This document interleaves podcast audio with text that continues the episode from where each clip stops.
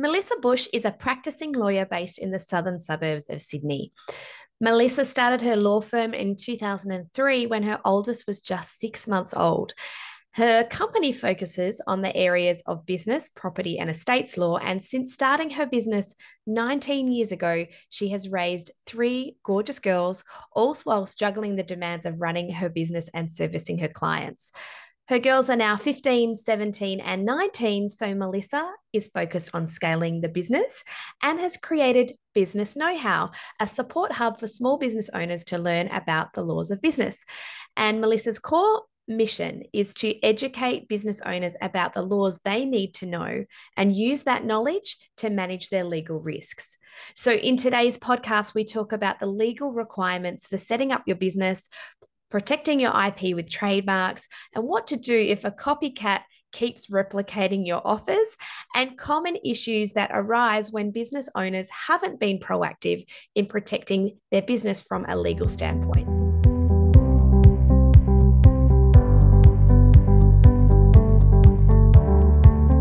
Hello, I'm Donna Han, a business coach and an online course creator, and this is the She's in Business podcast.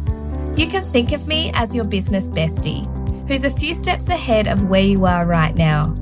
As a mum fueled with ambition and determination, I've created and sold three businesses. I've learnt the lessons, made mistakes, and I understand the daily juggle and the hustle. I also know what it's like when relationships fray and burnout taps you on the shoulder. That was my world until I reshaped and transformed the way I ran my six figure business. Today, I help women to transform their businesses and go from being the overwhelmed entrepreneur to becoming the thriving entrepreneur, feeling energized, empowered, and fulfilled within their business lifestyle. I want to inspire your business journey and help you to stop spinning your wheels because I want you to burn bright instead of burning out. And I'll invite other entrepreneurs to share their real life stories too because I want you to know that you're not alone. You can be the savvy entrepreneur that you were born to be and enjoy the freedom to do the things and be present with the people that mean the most to you. So, if you're ready to rise to the next level and build a business by design, this is the She's in Business podcast for mums who are made for more.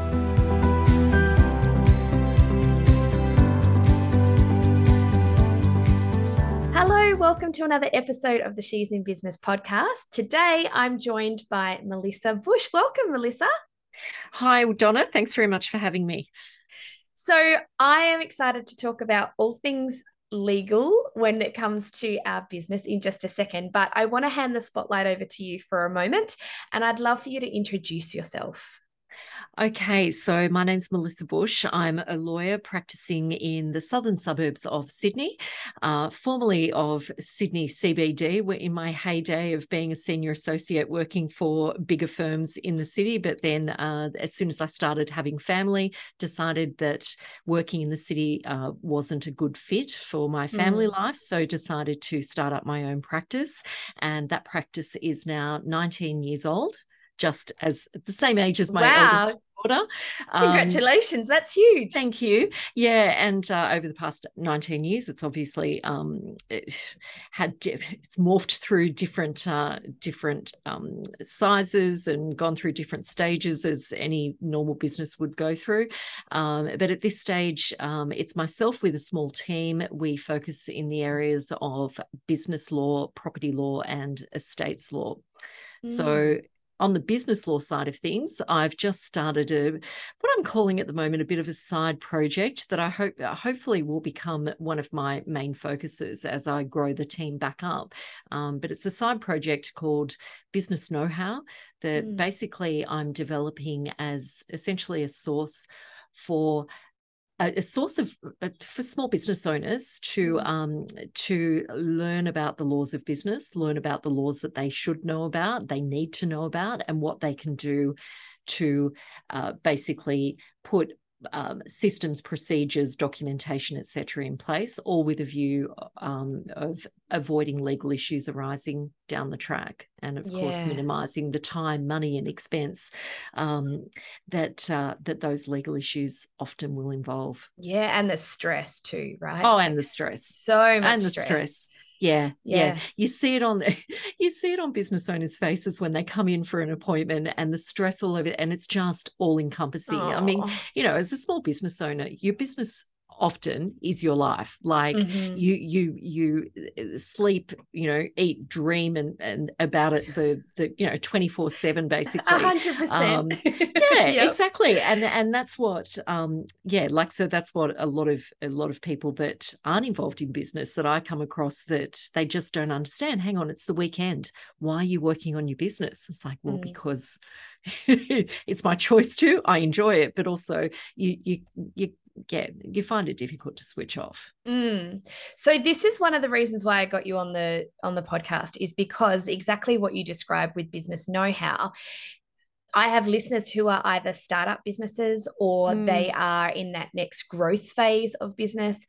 And sometimes we you know you don't know what you don't know in the legals around setting up a business and protecting mm. your brand and your ip um, but mm. also making sure that you're not doing the wrong thing um, without realizing it so i think maybe it would make sense to start from the, the, the startup sort of phase um, if yeah. we start there um, so as a minimum what do new business owners need to set up from a legal standpoint basically, as soon as you decide that you want to start a business, um, you really need to decide what your legal structure is going to be. So, at in its easiest form, a lot of people will be familiar with what uh, with the type of business known as being a sole trader. So mm-hmm. that basically means you literally, apart from registering your business name, because it is, I should mention, it's a legal requirement for uh, if you are trading under a a name that is different to your own name, you must register that business name with ASIC. Mm-hmm. Um, but apart from deciding on your business name, you can start off as a sole trader, which means that basically you are trading in your own capacity you as the individual trading as your registered business name. So that means that basically any income that is earned by your trading activities, it is your personal income. So if you if this is a bit of a side hustle to start with as as a lot of businesses are and you still have a day-to-day, you know, uh, 5 day a week normal um, normal employment yep. um, and you're earning an income from that, any income that you earn from the business will basically be treated the same as any income you receive from your salaried position. Um, mm-hmm. Um, so you play you pay tax on that accordingly. Uh, but also too, and not only is any income from your business activities, um, not only does the tax office treat that as your own personal income, but also, most importantly, any debts of the business are your personal debts as well. So, if, for example, you were to incur a debt with a supplier, that's you, if for whatever reason you don't pay that supplier and the supplier has the legal right to recover that amount of money from you, then essentially that is your personal debt. And if you don't pay it, the supplier, it would be open to them to essentially take you personally to court mm. and get judgment against you for the amount that's payable and exercise that judgment and basically force you to pay that amount of money from your own personal assets so your own personal bank accounts um, depending on the amount of the debt you know literally all of your personal assets could potentially be at risk. Mm. Um, so the reason why a lot of um, a lot of business owners, when they start out, they often won't start out as a sole trader. They'll just jump straight into being a corporation and trading as such. The mm. biggest um, advantage of trading as a corporation uh, is that it's a separate legal entity. So you'll often see, you know, around around the traps, XYZ Plumbing Proprietary Limited. So that is a a totally separate legal entity from the owners behind that business. Mm. So if you were to set up a corporation, you basically would own the shares in the corporation and you would appoint yourself as a director of the corporation to manage the day-to-day affairs of the corporation. Mm-hmm. So in in that instance, when you are trading under a corporate structure, if anyone was to try and sue the business, so to speak, to recover a debt, then they would be suing the corporation, not you personally. Mm-hmm. So if someone was to sue the business and try to get money out of out of the business, it would be limited to say whatever was in the corporation's bank account. Yep. It wouldn't be able to uh, they wouldn't be able to recoup any of that debt from your own personal bank account, for example. Yeah. On its simplest level. I mean, there are certain excep- exceptions under the Corporations Act where uh, personal assets may be at risk, but that's, you know, yeah. a, a discussion for another day. It can get quite complicated. I but can imagine in its it purest form, yeah, in its purest form, a corporation is a separate legal entity. Yeah. So any income earned is the is the corporations, and any debts that are incurred are the corporations as well. And so, if you're starting out and you're like, well, just to start, I'm going to go with the sole trader option. Yeah. Do you, is there is it very difficult to switch if you get to the point where you want to? Um, generally not, and a lot of it, a lot of it comes down to what what's the level of income that you anticipate earning um, in the you know first couple of years. A lot Mm. of accountants will suggest, look, if you're only going to be running a small side hustle or a small small business operations you may be best just to keep it simple and operate as a sole trader but Mhm. down the track yeah certainly um, it's open to to incorporate your business so Okay. Personal example i incorporated my law firm's practice oh it's coming up to 10 years ago now and that Mm. was when i was at a point where i was taking on um, employing more staff uh, we were securing um, bigger um, commercial premises it just made sense that the business was at that that size Yeah. um, that it made sense to incorporate so it just meant that the lease that i entered into for the new business premises it was in the company's name not my own personal name yeah. Any Yeah. supply agreements were the company's name. Yeah. So it is easy enough to transfer those legal responsibilities Mm. over. It's just a little bit of a process, but it's not Yeah. that uncommon. And getting advice from your accountant as well to make sure it's the right move for you. It would be Exactly. too. Yeah. Exactly. Yeah. So when you like what would be the biggest mistake that you see when business owners come to you needing legal help? Are there common things that often present to Uh, you? Probably the easiest way to describe it is that a lot of business owners will come to me when um, when they've they're needing to react to an issue that has come up. They haven't Yep. been proactive about putting things in place to prevent that issue coming up. Mhm. So, probably the most significant um, past sort of client story that I always think about, and it sort of was the the the drive to create this business know-how um, Mm. uh, portal and and and offering for clients is uh, there was a, a cafe owner that came to me a few years back. They were selling the cafe. They'd had the, they'd owned the cafe for 15 years, uh, but they were selling. They listed it with a business broker. They had had it listed for six months. After six months, they finally found a buyer for the business. They negotiated price, uh, discussed settlement terms, decided on a date, etc. But it was only then that the business owner or the cafe owner came to me and said, "Look, we need to get a contract together. We need, we know we need a legal contract. So can you please draw it up?" Um, I should. It's probably a good opportunity for me to explain. Um, it's really important for business owners to realize that the business itself is different to the legal entity behind the business. So, Mm. particularly if you're operating under a corporate structure, so your corporation may own um, various tangible assets. So, in the case of this cafe, there's the plant and equipment, the furniture, the the crockery, the cutlery, the the shelving, the coffee machine, the fridge, and and so on and so forth. But then there's also the intangible, this the the assets you can't touch and feel. So things like your general goodwill, your employees, your supply agreements, your business name, your your logo for your business, etc. So there's all of those sorts of assets. And when a corporation is selling a business, um, Um, generally you need to specify, well, what does the business consist of? So, mm-hmm. whenever you are selling a business, one of the most important documents that needs to go into the contract is a list of all of your physical assets. So, your inventory. So, in this case, for the cafe owner, I had to get her to put together a list of everything that was included. So, all mm-hmm. of the tables, the chairs, the as as I mentioned previously. Um, so she didn't have that. So the the buyer of the cafe didn't actually know with 100% certainty Mm. what they were buying. Now, wow. um, That's- so because that's what I said to her. Well, what does your business consist of? And she said, Well, it just it's everything. I said, okay, Mm. so um, okay, let's drill down on this. You obviously operate from premises. Where's your lease? Didn't know.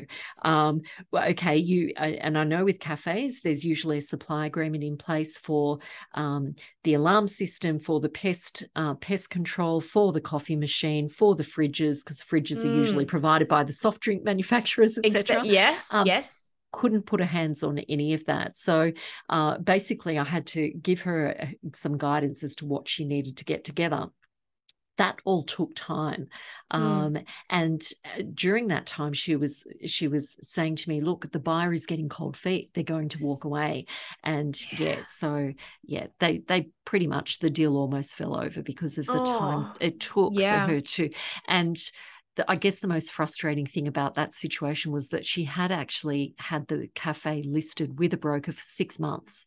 So plenty of time to get all of that together. Yeah. But unfortunately, she didn't get the right guidance. And and like you said before, she didn't know what she needed to do. So you don't know mm. what you don't know. Yeah. Um, so yeah. anyway. I often say to business owners when you're starting and growing your business, always mm. grow it and um, you know, maintain your records as if you're going to sell it one day, even if the outcome is that you don't.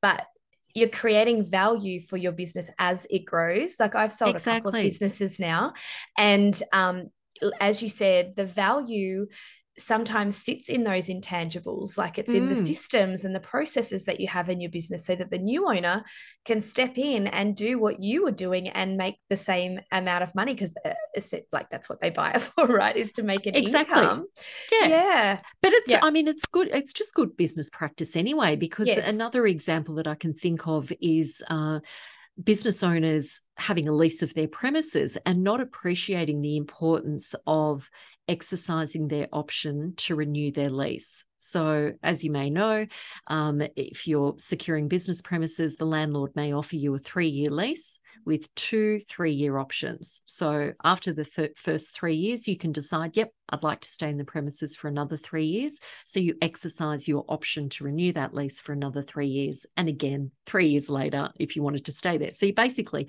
entering into a nine year lease, but every three years, you've got the right to decide whether you, whether you want mm-hmm. to stay or, or not. Um, so, I've had a number of instances over the years where clients have come to me and said, okay, we we leased these premises a few years ago. We think our options coming up. Can you please have a look at it and, and let us know what we need to do? Um, there have been instances, unfortunately, where they haven't exercised their option within the specified period of time. So a lease may say you need to let the landlord know at least six months before the end of the lease as to whether or not you want to take on that extra option mm. period because from the landlord's perspective they don't want get want to get to the very last day of that 3 year period and then all of a sudden the tenant moves out and they don't have a tenant paying mm. them rent mm-hmm. so they generally require you know sometimes it's 3 months sometimes 6 months or even 9 months they just need that period of time to be able to find an alternate tenant. Yeah. If yeah. that tenant. And so uh, those dates are really strict. And if a landlord doesn't particularly like that business being in those premises. It's not the landlord's prerogative to decide whether or not to grant that extra three year lease. It really is the tenant's right. So, the landlord, in the instance of a three by three by three, the landlord potentially could be looking at having this tenant stay in those premises for nine years. Mm. So if that tenant that the landlord's not particularly fond of, if that tenant misses their option period, then it's a perfect excuse and a legally valid reason um, for the landlord to say, "Well, no, sorry, you've you've missed your dates." Um, mm. You know, he, he will require you to vacate the premises at the end of the yeah at the end of the three years. I mean, that of to course be aware is, of. Oh, it is, and it's so. Whenever we we look after leases for clients, we will at the end of that matter give them basically a checklist with all of the important dates, saying, "Please diarise these. You must mm. make sure that you exercise your option, but between these dates." And of yeah. course, I should say, look, you only get the chance to exercise your option if you are a good tenant and you are complying with your lease obligations. So if you're yeah. behind in your rent, you're damaging the premises, whatever, um, the landlord has other other legal rights.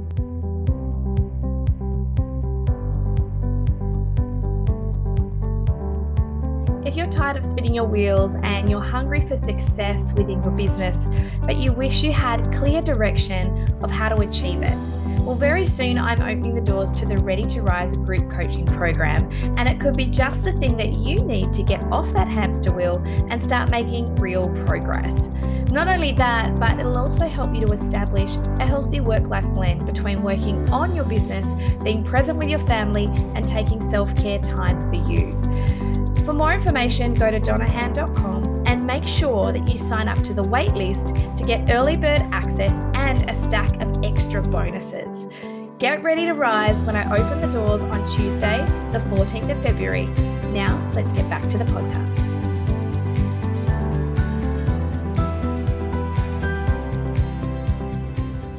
Have a home based business, then yep. what other things do you need to make sure that you have in place? Can we talk about like trademarks and making sure that you know you're protecting your IP? Going off the back of what we were talking about with business premises and leases, if you are operating a home based business, the first thing that you should do is check with your local council as to whether or not there are any particular restrictions or requirements for where your home is mm. located um, as to whether you can operate a home based business. So mm-hmm. it's one thing for, say, me to pick up my laptop and take it home and work from my my office at home.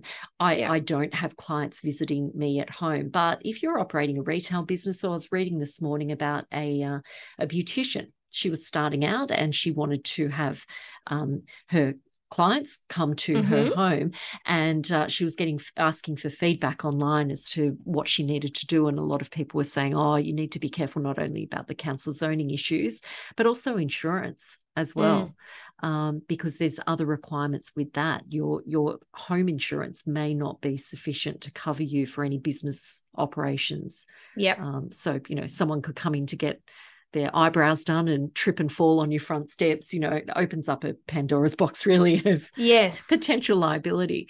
Um, but just going back to your other question about business name, etc. So when you're deciding to register your business name, and that's often, like I mentioned before, goodwill is a pretty important part of um, any business. Uh, there's a lot of goodwill tied up in your business name. So when you're choosing your business name, firstly, you need to really um, do some checks to make sure that no one else has a business name that is the same or similar to that business name that you want.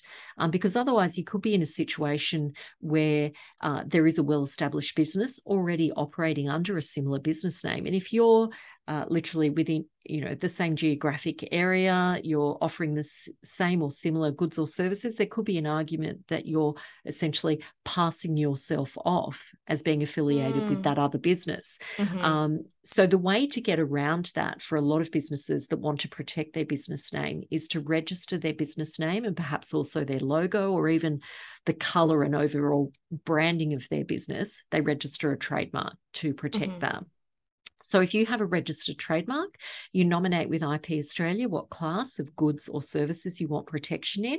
Um, and then basically, you by registering that trademark, you get what's called a proprietary interest in that name. So that means that anyone else that comes along wanting to trade under that same name, uh, you can basically just waive your trademark registration at them and say, no, you cannot trade under mm. that name.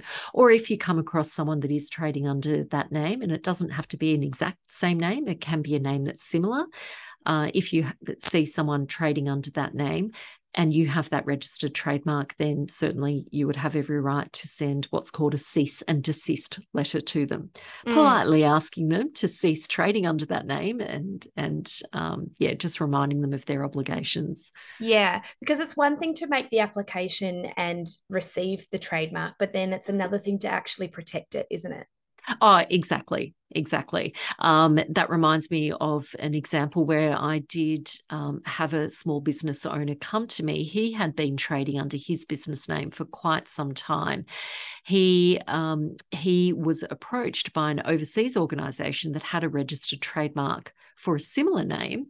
Um, they sent him a cease and desist, so it came from overseas, and he came to me and he's like, "But but I just I'm I'm a small business owner. I operate out of my garage at home." Saying, Why are they worried about me? And I said, Well, because you know there is so much value especially for an international organization there is so much value in their mm. trading name um, that they've got every right to try to protect it and certainly they sent him a cease and desist and unfortunately he uh, he needed to look at what his options were mm. either and in that instance sometimes you won't necessarily need to change your business name you could enter into what's called a coexistence agreement so i've negotiated some of those for other clients where there is a registered trademark. Mm-hmm. My client's got a similar business name, but when you looked into the actual operations, the day to day operations of the businesses involved, they really weren't competing in the same marketplace. They're in mm. different mm. areas. There was no risk really of my client's operations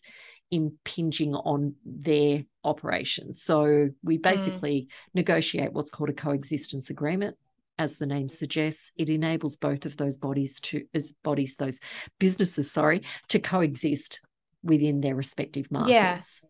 Um, Which leads me to asking you about like copycats. I work with service and product based businesses, but it's mainly the product based businesses mm. that will say to me, Oh, there's this person who keep like I create something and I'll release it. And then two weeks later, they've got the same thing out and it's exactly mm. the same.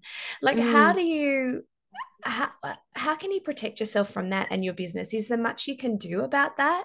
It's I mean, it's really endearing, difficult. right? Yeah. oh, look, and go, that's oh. what they say. Hmm. Some, yeah.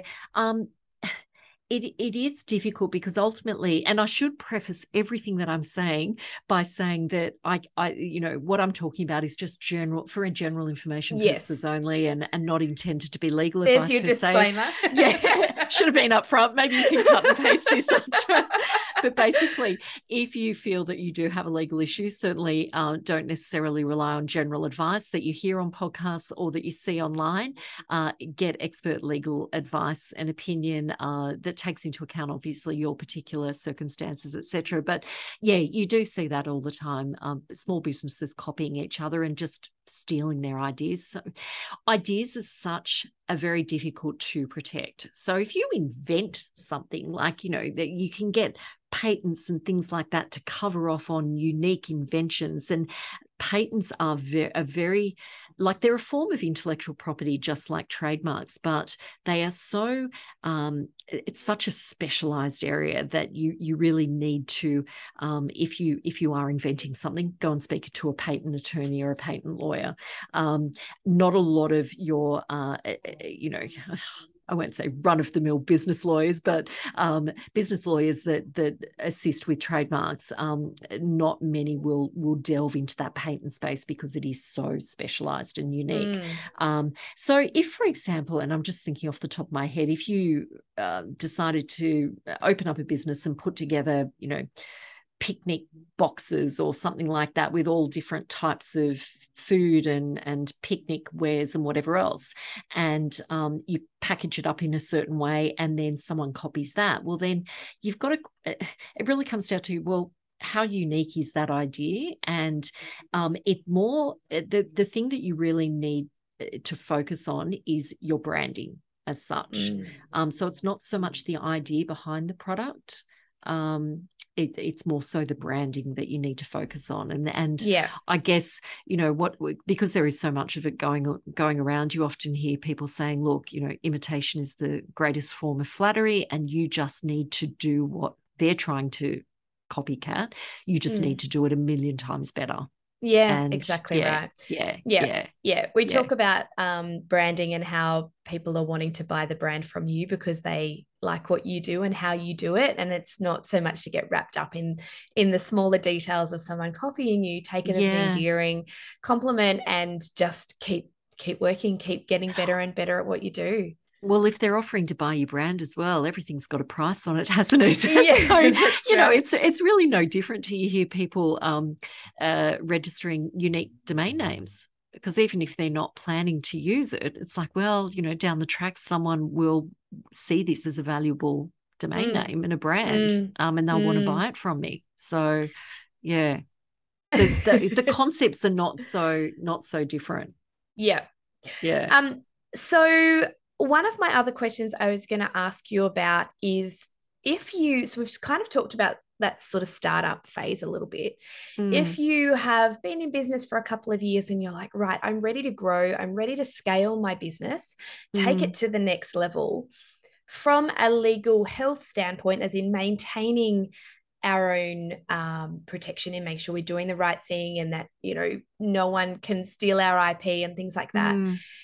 are there things that we need to do to keep our businesses healthy from a legal standpoint firstly just being just being aware that you do need to keep a, a check on it, it's no different to your own medical health you know mm. just just keep an eye on things and and whatever and as you get older there's different things that you need to think about. So it's it's very similar with a business. So i guess looking at the area of employment so at the start it may just be you you don't have employees. But then as you grow, you may decide to then grow your team, put employees on.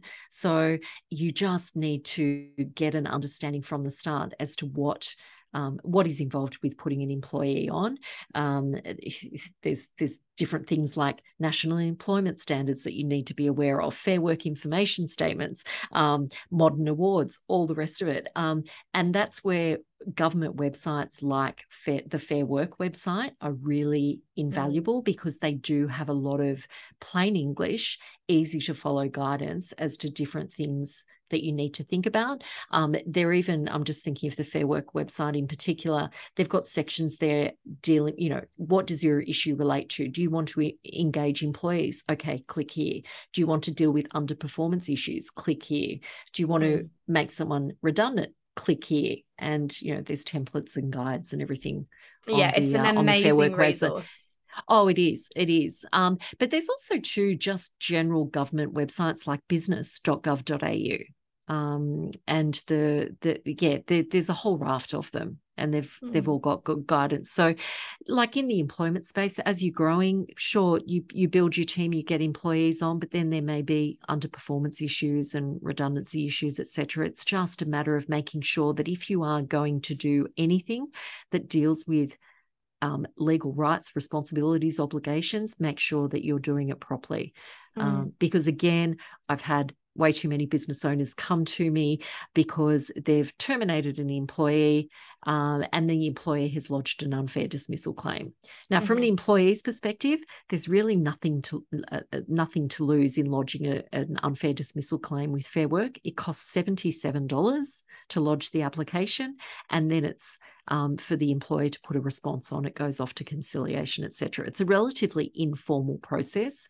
Um, so, yeah, you, there are quite a few unfair dismissal claims that that do arise, and so in that instance, small business owners will often come to me and say, I've received an unfair dismissal claim. How do I respond to it, etc.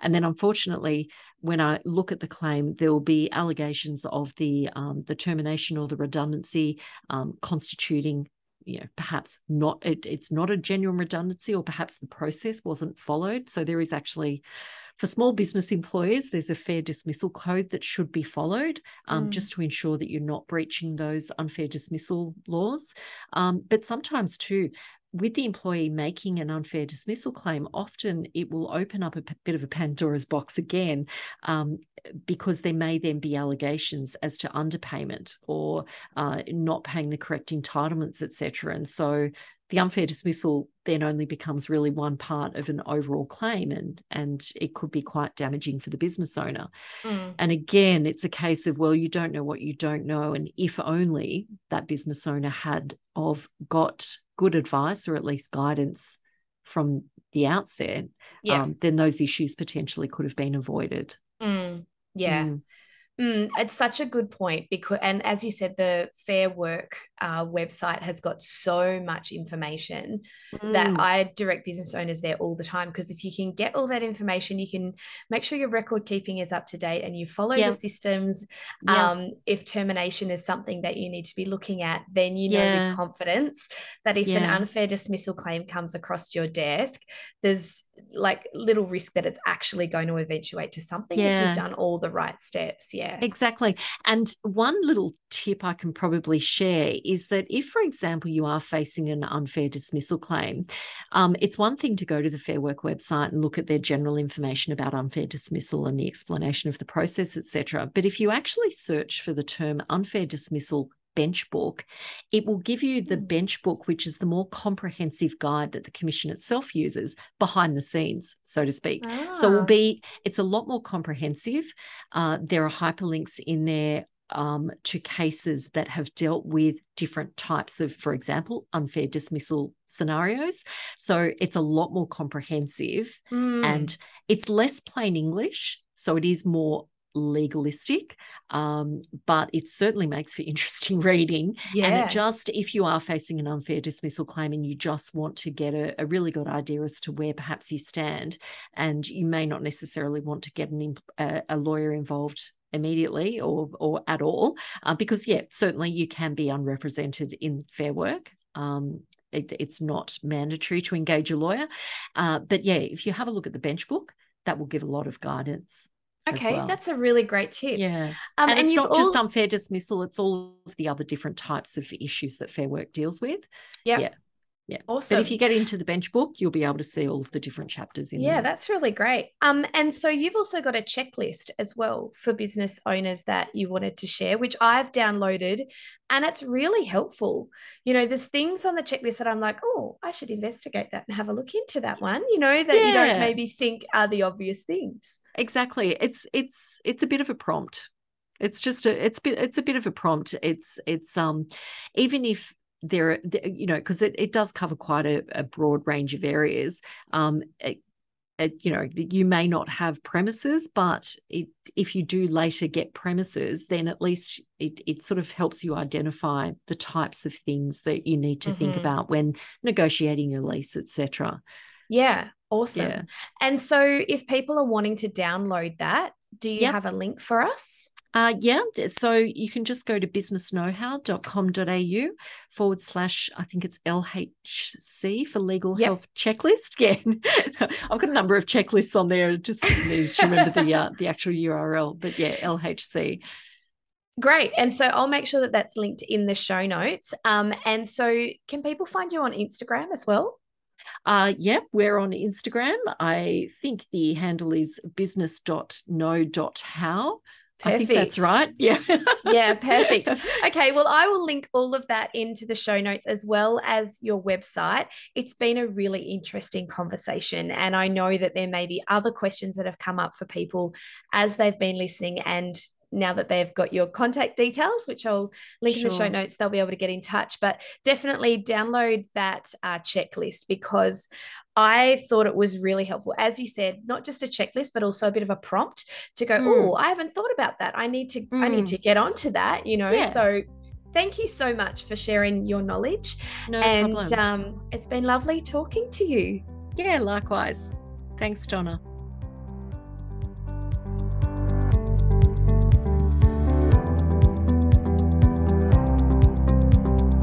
Thank you for listening to this episode of the She's in Business podcast. If you enjoyed it, please share it on Instagram and Facebook, and I'd be so grateful if you could leave me a review on iTunes.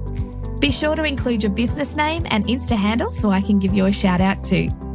If you want to know more about what I do, the programs that I offer, then head over to www.donnahan.com and follow me on Instagram at donna underscore han underscore SIB. I hope this podcast inspires you to be courageous and take action in carving out your very own business by design, where you can avoid burnout and shine like the universe is yours.